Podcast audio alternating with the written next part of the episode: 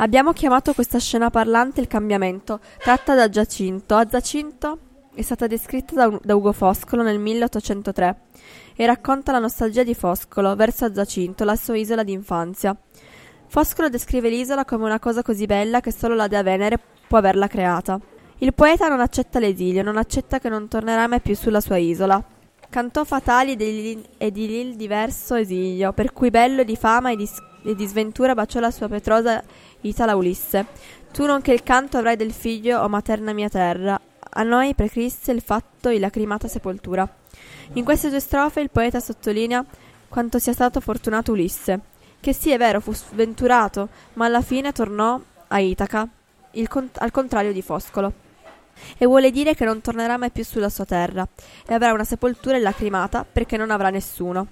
Nella sua mente già immagina la sua, mon- la sua morte, pensa che sarà solo e che non avrà nessuno, che piangerà sulla sua tomba.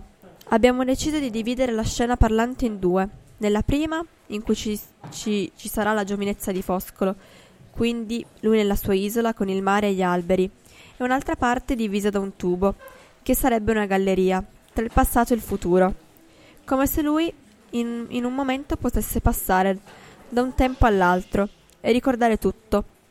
Nella seconda parte, invece, abbiamo deciso di mettere una bara vicino alla lapide, senza nessuno, solo con il poeta, che guarda.